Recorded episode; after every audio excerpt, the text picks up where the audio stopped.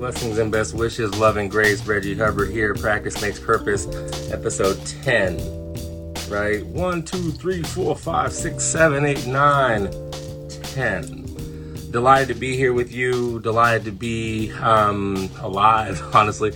Uh, and delighted to be in conversation with my sister Onika. Like, um, when I when she said yes to be on this show, um, I was just stoked because like when I met her, I was like, this sister's so dope. Like anyway, like part of the reason that I um wear my hair out today and the reason that I'm a little bit late is because like if y'all saw the, the teaser, like Onika's hair is so lit and beautiful. I was like, yo, I gotta have my hair out today.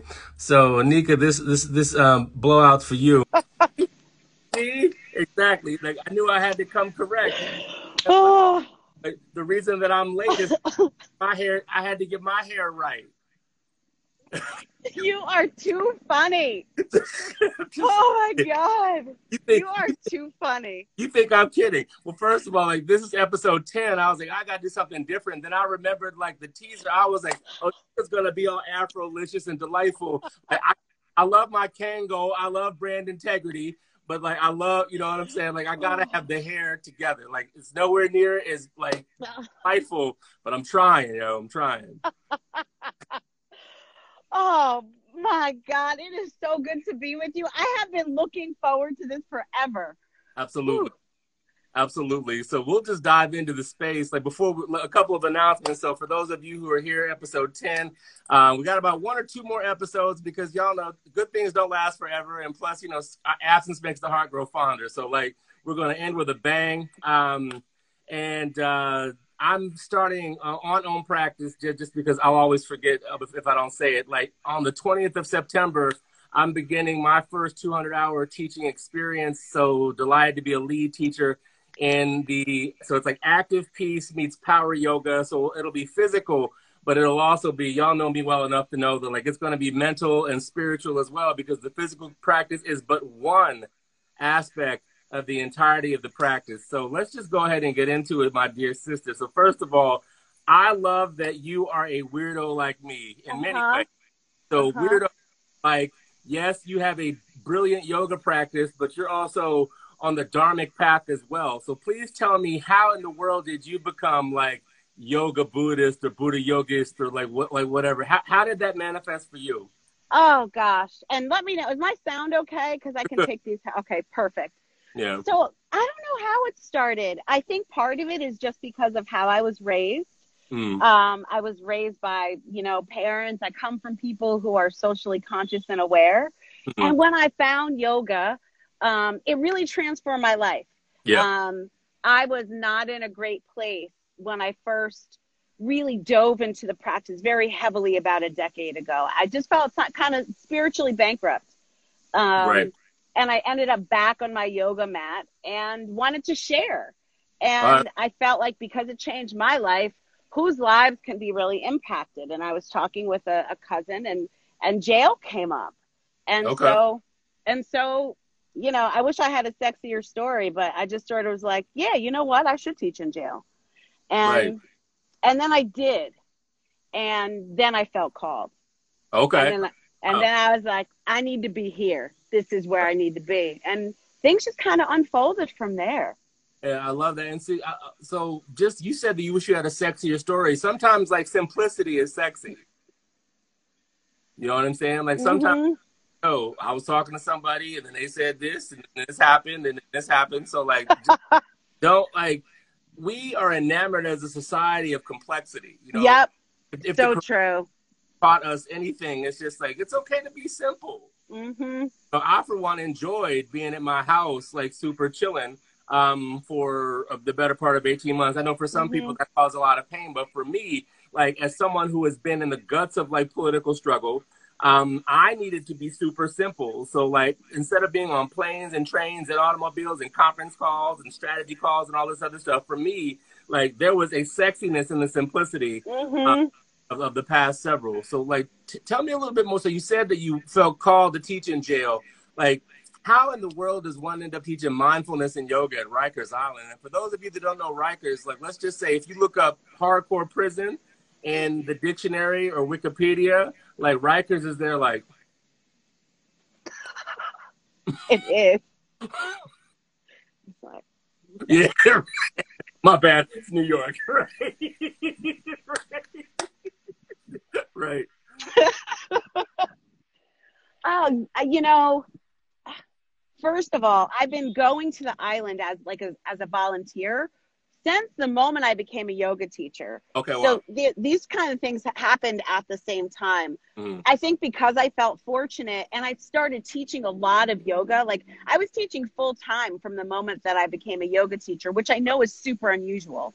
And I transitioned from a whole different kind of life. Like I was like in retail leadership for a really long time, mm-hmm. selling books for like almost 20 years. Mm-hmm. Um, so when I started teaching law and volunteering on the island, um, I just was really passionate about the work. Mm-hmm. And the, and Rikers decided to pilot a program around wellness and they asked me if I wanted to interview. I thought it was going to be a part-time gig, and I had already had like five jobs at the time because you know you can't eat as a full-time yoga teacher. Um, so, you know, then they offered this full time position where I would get to work one on one with people. Um, I know, I know. It's like the dream, right? It's the dream. When you start teaching meditation and you or or yoga or whatever the practice is, you you, you want to get into that juicy stuff one on one, but you're always in these group settings. And right. so here was one of the most notorious institutions um, saying, "Hey, do you want to do you want to try to do this like one on one?"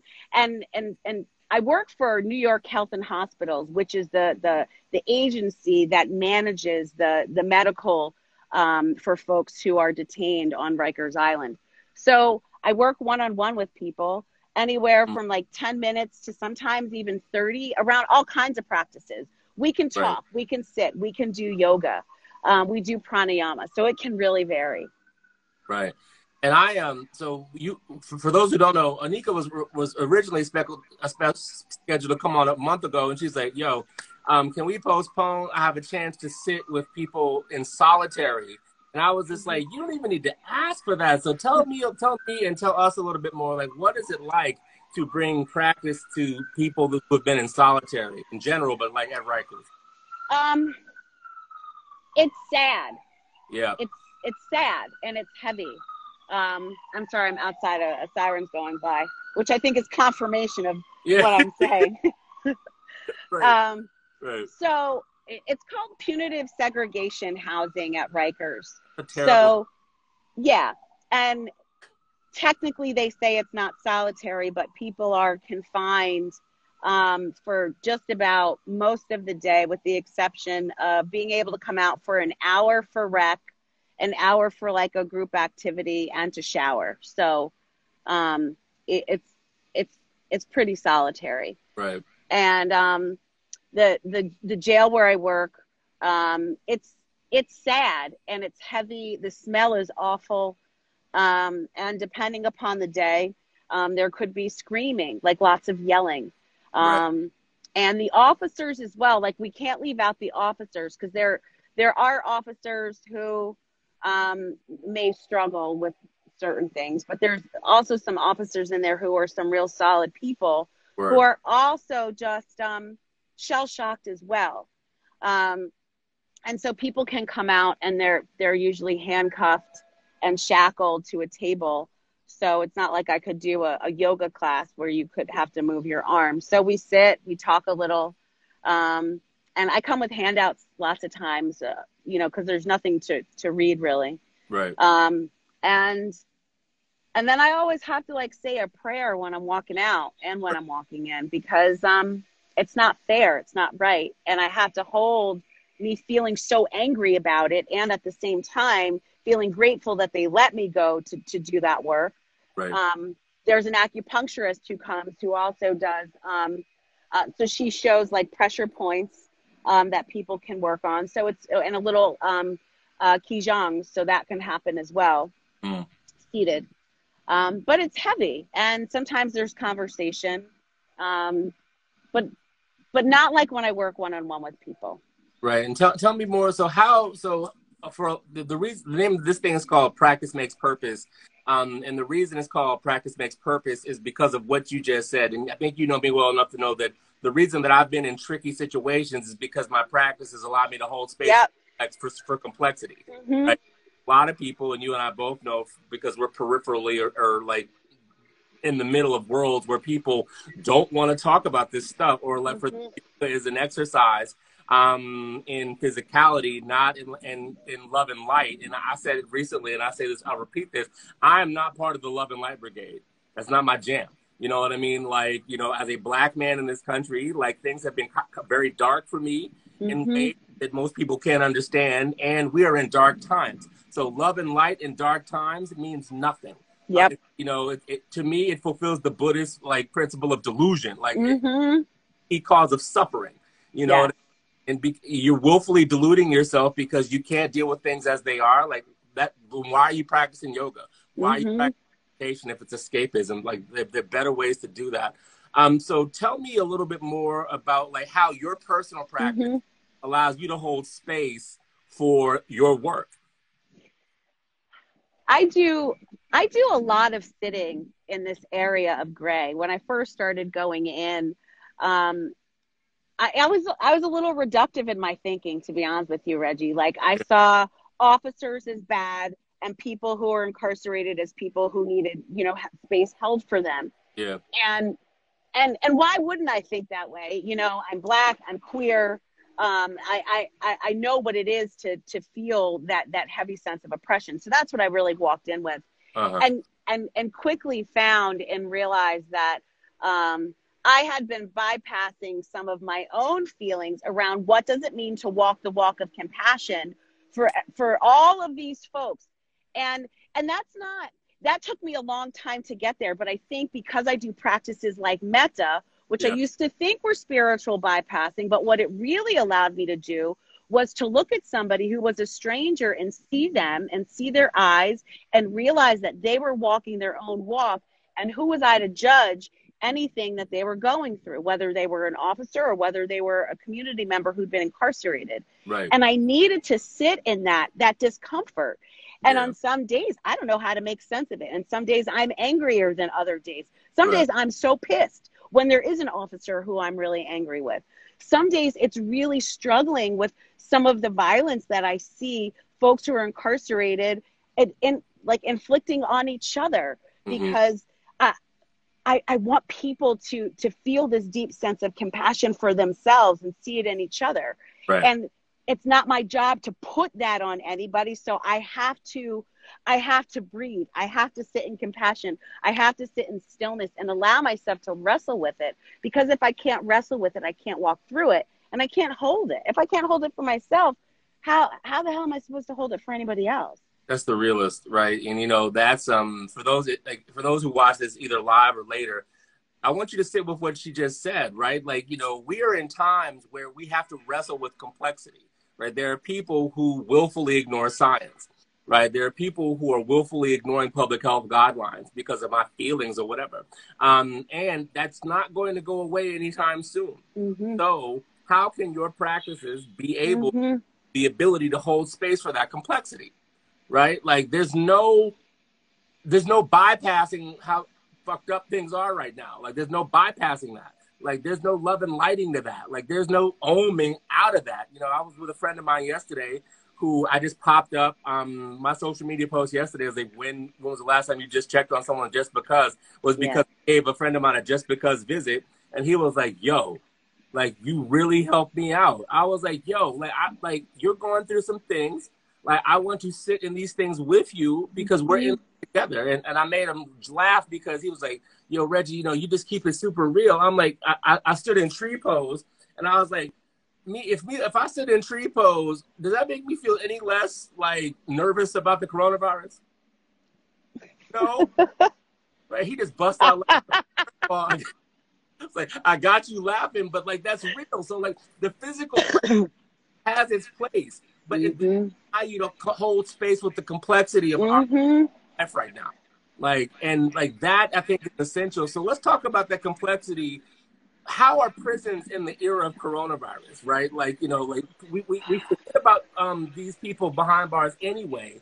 Like, what have you seen in your work? Because um, I remember a couple months ago, you you could not get in. Yeah. And you you were sad about that and holding space. Mm-hmm. Like now that you're back, and so talk about all of that. So let's so let's talk about. We were just talking about complexity. We can talk about my frustration over the amount of officers at the DOC who are refusing to get vaccinated. The vaccination percentage for DOC um, officers hovers around 33% here in New York.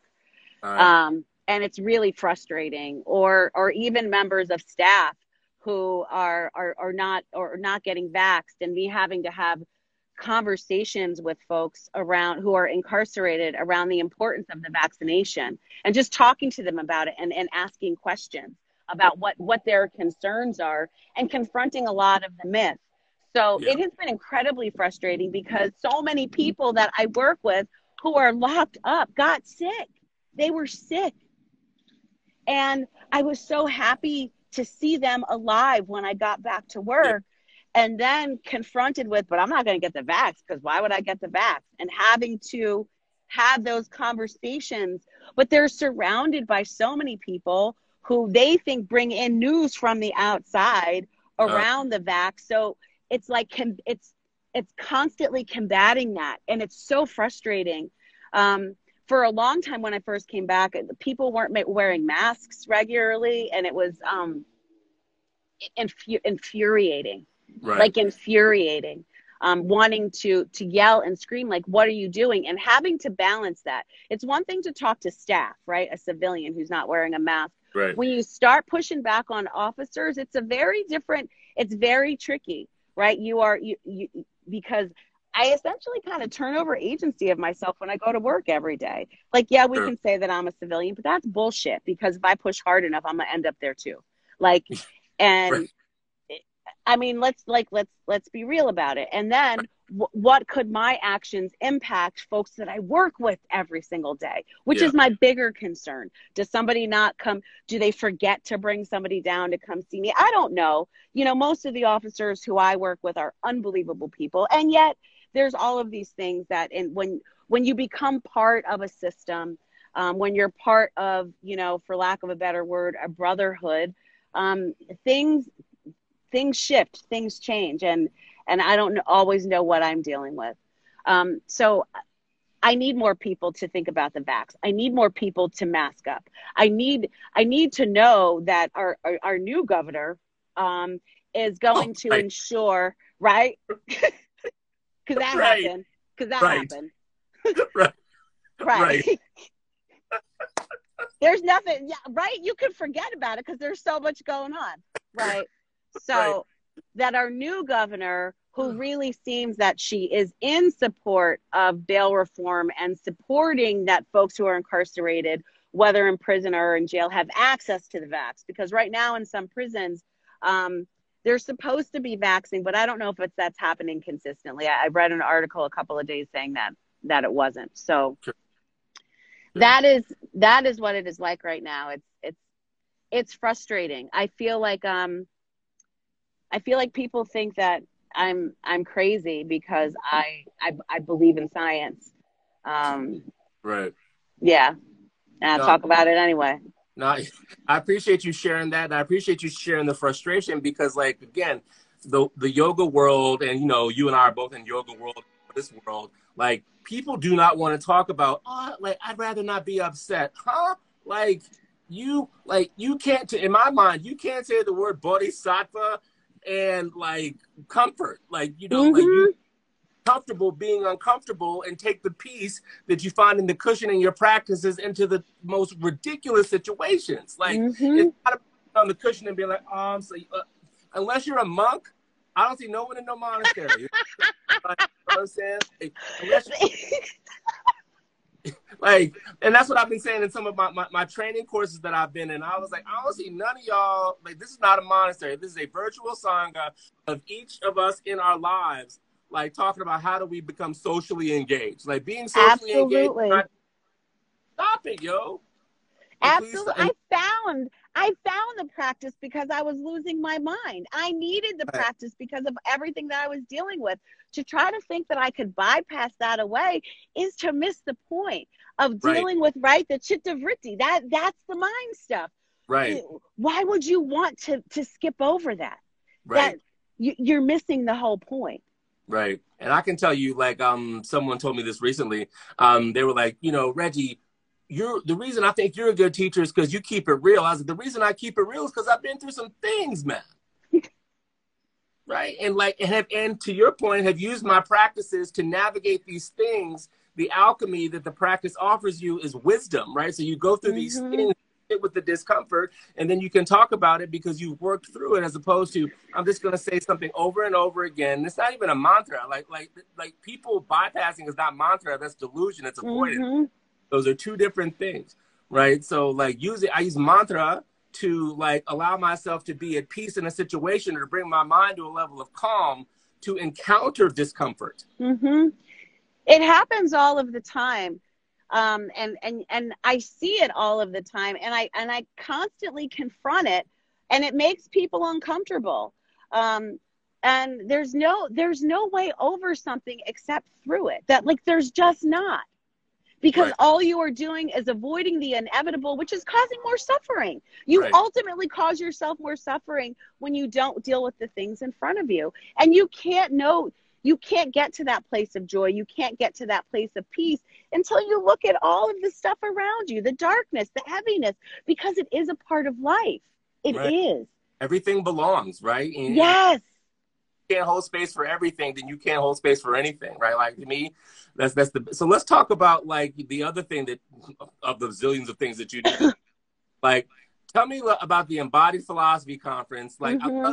your thing, like about it being an inside job mm-hmm. with the right? And like your Cornel West experience. So talk about all of that. So I, I said that um, spiritual activism is an inside job, and I believe that it's an inside job because I think that individualism in this country has us fooled into thinking that we can sort of look to external sources for other people to get stuff done. We want, you know, charismatic leaders to sort of pick up the ball and carry it and sort of save us all from all of these things that are happening. And it has to be really big and real like make a big splash when the reality is if I sit with myself and if I look at the parts of myself that I want to fucking avoid because they make me really uncomfortable, but if I right. sit with them and if I hold them with some tenderness, that's big that's a big deal that's the work. That changes everything. And can you imagine if three people a day did that, if sat with themselves for five minutes and looked at a part of themselves that was uncomfortable? We would be moving differently and communicating differently. And I think we have to let go of this idea that leaders are important. We need them. It's it matters. But I think we hand off our ability to create change in the world because we think that we have to t- attach onto something external to get it done, when we can get it done here. And it's so powerful when we are tender with every single part of ourselves. We see things differently when we do that. So that's why I think that it's an inside job. And I don't right. mean that in like no pain, no gain. I mean it's it's holding parts of ourselves, it's being tender, it's deciding to rest, it's deciding to speak up, it's deciding to have a boundary. It's all of those things. Absolutely. So to be able to talk to Dr. Cornel West about all this was like what? What? It was a dream come true. I uh, cannot tell you. Huh. I was living my very best life for about 90 minutes. And right. he hopped on beforehand and we were talking and he said, "You know what? Let's just talk. Let's just like like, like you just lead them. I'm gonna follow you. Like we'll like make some jazz." And I was like, "What is he saying right now? Like what is happening?" and and it was amazing. It was amazing because he is so generous with his spirit, his heart, and his wisdom. And we were just able to talk about everything. And one of the things that I think he said that was so important is is learning to love people imperfectly with our own imperfect hearts. And I mm-hmm. think that is such an important thing. As we move through more dark, difficult times, how can we do this in a way that allows us to make space and see somebody even when it's challenging? And it right. doesn't mean we let people run over us. It doesn't mean that, you know, we're not good with our boundaries. But but how do we find that room? Because we need to find it in ourselves so we can start to find it in other people. Even if it means like no, you need to stay over. I'm gonna love you from over there, but mm-hmm. I'm I'm, I'm gonna still love you, right? right? Right. I love that, especially in the context of cancel culture. I mean, I think like I'm decidedly Generation X, and that like I'm not gonna cancel nobody. I'll be like, yo, I don't agree with you. Word. All right. Peace. Like like mm-hmm. I, I, mm-hmm. that is like more generational than anything. Um, but we can't cancel the darkness, right? We yeah. can't cancel and you know to, and to, to, to tease out something else a little bit more is that cancel culture is tethered to a puritanical perfectionism that is the DNA, the, the, the, dastardly DNA of this country. That puritanical perfectionism allows you to think that you're better than somebody because they made a mistake that you may not make that mistake, but you tell them you don't make no other mistakes. exactly. Exactly. That was a big part of the conversation that I really appreciated about Dr. West you know, I think it, it, it's really only been in the first the last five or six years that I I've allowed myself to to talk about this work from a place of love. Oh, wow. Um, be, uh. it, it is it is it's new to me um, because I think I was used to coming from a place of being um, combative um, yeah. in a compassionate way, but it was still combative. When when really all in my heart, I just wanted to say like I see you and I love you, and that somehow to me felt like weakness or bypassing which is why I had to sit with myself and do my own inside job of being right. tender with myself so I can say, like, no, in an environment that tells me not to love myself, loving myself is an act of resistance and revolution. And now I can see that. And that comes from a place of power. And I feel like when I, when I did the, the embodied philosophy conference with Dr. West and we had that talk, he gives such language to love as a politic, right? That it's right. that it's a powerful way that we can come together as a collective whether it's few, through music or yoga or poetry or dance or simple conversation with two folks who who see each other as siblings you know in this journey however we do. You know like that's that is something that that if i think if we push people out all of the time it, it's not a collective anymore. And we we right. have to find that. We have to find it you know, I've, I've heard, um, and, and what you mentioned is a good transition point to, to, our, to our next thing is like, well, the, the, the, the wisdom collective is the next guru. Mm-hmm. Right. And that wisdom comes from our differences, not from our similarities. Mm-hmm. Right. And it's holding that loving space is holding that deep, open hearted, like closed mouth to some extent. Like sometimes the most compassionate thing you can say is nothing. Right. And just allow things to be.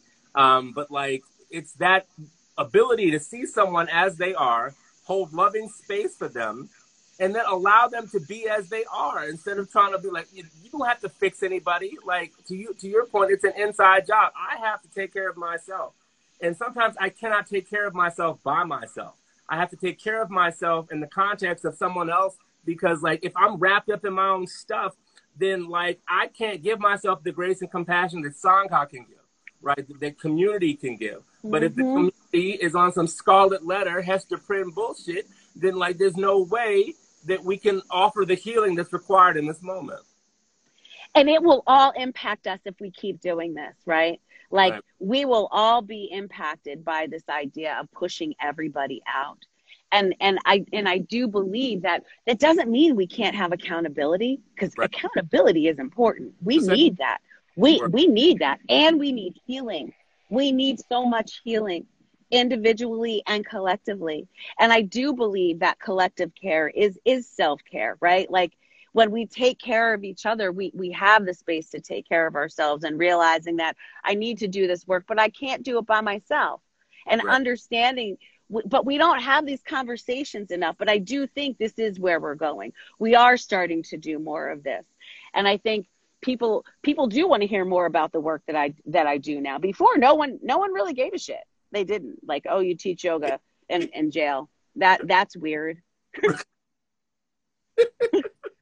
yeah, but weird in a way, you know, I mean, I'm a black dude, plus size black dude that teaches, like, especially people in our community, like, that's weird. I'm like, yo, can you get weird like me, yo? I like, know. Please get weird like me. It's to your exactly. benefit. Weird like me. Mm-hmm. Like, because Absolutely. the level of like self compassion and like the reason that I've been able to hold all the crazy spaces that ancestors have pushed me into is because I did that inside job. Mm-hmm. And it's ongoing, right? Like Right. it's like it's secular. Like some days I feel like a rock star, and then other days it's really heavy, you know. And then I and and but every day, just to your point, I do lean on my ancestors for that guidance and and what I've studied for that on you know around for guidance as well. I was talking to um, uh, Raj Balkaran uh, last week or, or two weeks ago about the idea of seeking, right? And and what does that look like? Because I don't have a particular lineage, right? I, I feel like the course of my journey, and it might be because I am am black from enslaved ancestors that I have always been looking for something to tether me. And, and how can I tether? And so I've, I've enjoyed studying Buddhism. I've enjoyed studying aspects of Hinduism and Judaism and Christianity um, and and and I think cobbled together a practice that like is this larger collective of humanity that really Right. sustains me. It really sustains me, and I think is so important. And I think we need to talk more about that, letting people in. Right. And to that point, like what what would you say to people um in the yoga mindfulness space who don't think that yoga, mindfulness, and social justice belong together? Like Mhm. things that would prefer not to engage in conflict or confrontation. What would you say to that? then I think they're not practicing yoga or mindfulness because the very idea of, you know, the very idea of of yoga and mindfulness is to be with what is happening right now at the present moment. And the present moment, we're in some shit. Like, so can we can we say it? Yeah, right, We are here right now. right, And so to not be with that is to not practice. It's not practicing if you're not with that. Like Right. you have to sit with everything and meet it with tenderness and to meet it with compassion. You are not practicing. One of my favorite mantras is Loka Samasta Sukhino Bhavantu. May all beings everywhere be happy and free. And a lot of people use that to bypass, right? And say, well, why can't we just folk? Why can't we just say that and want it to be true? And I think the mantra itself implies that it's not true for everybody, or we wouldn't have to say it. right, Because we have to say it means that some people somewhere are not. That's the practice. It's Right. allowing for all of that and understanding that. And we say that we want everywhere everyone to be free. Well, then we need to do some stuff to make sure that they get free. And we can't just chant om and be hopeful that it happens.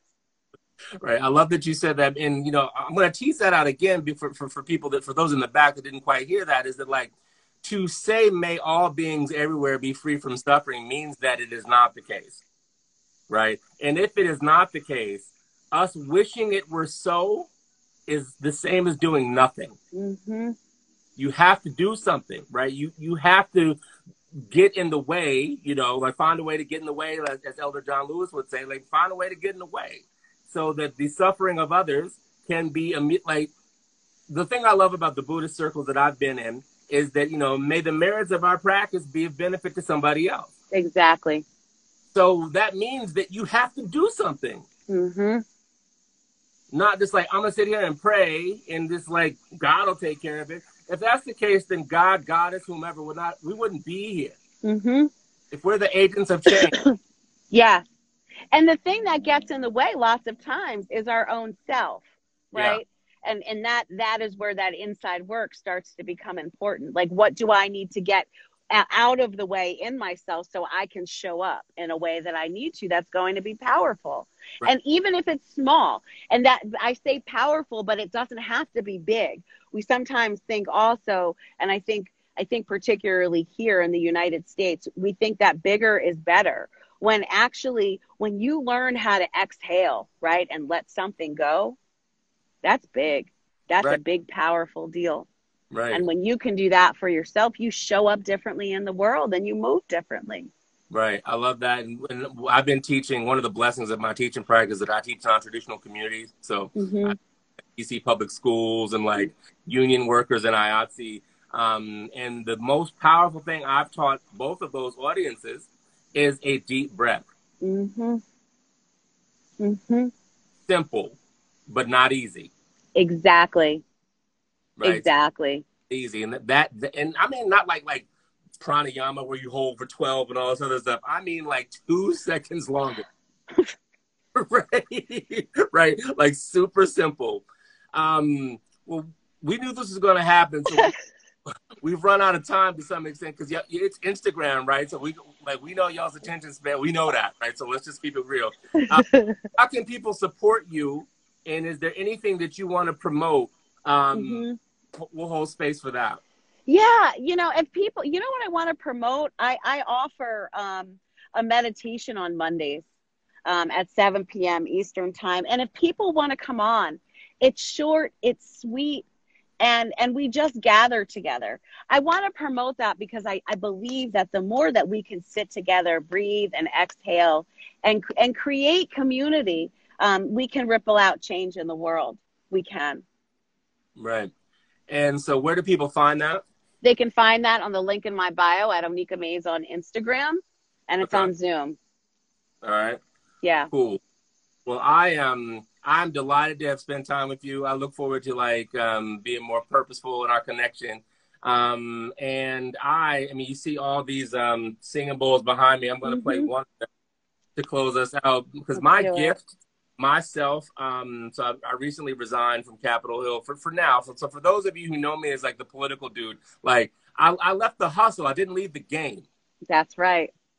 Okay, I left the hustle. I didn't leave the game. Right. So, so understand that. So these bowls have given me the wisdom to take deeper breaths to create space so that whatever I do next is rooted in wisdom, not like reactionary thinking or those sorts of things, right? Because no, reactionary thinking is neither yogic nor Buddhist, nor is it healthy, mm.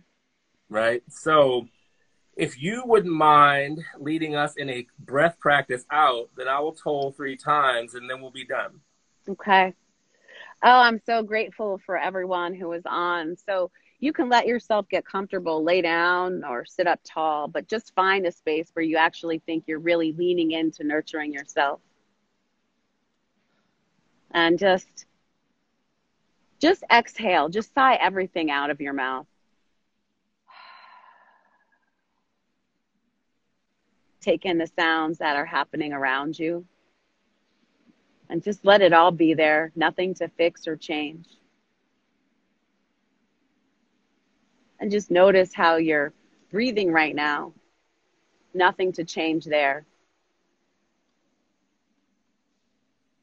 And then I invite you to slowly breathe in through your nose for a count of two. So inhale for one, two, and then exhale for one, two, and just on your own a few times. We are all breathing in together and breathing out together. Air that has been breathed from our ancestors that we're breathing now.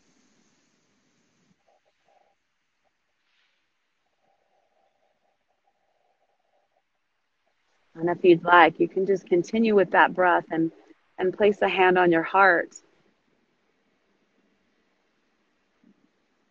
maybe sending out wishes, thoughts that us gathering here today.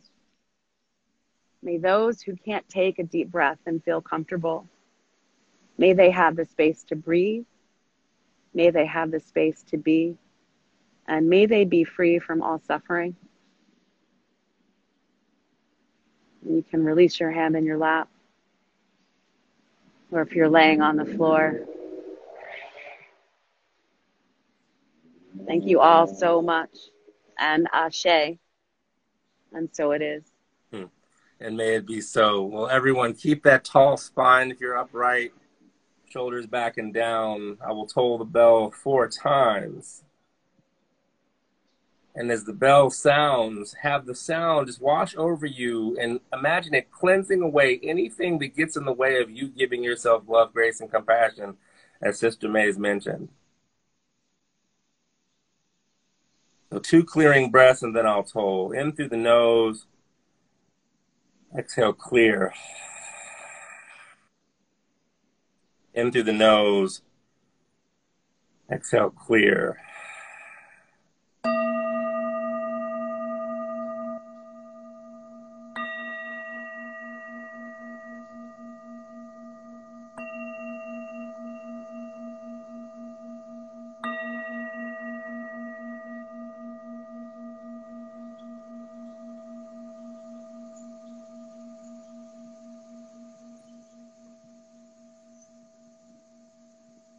May the remainder of your day be tender and sweet. Mm. All those who cross this video, either in in live or on, on recording, be be blessed by our efforts.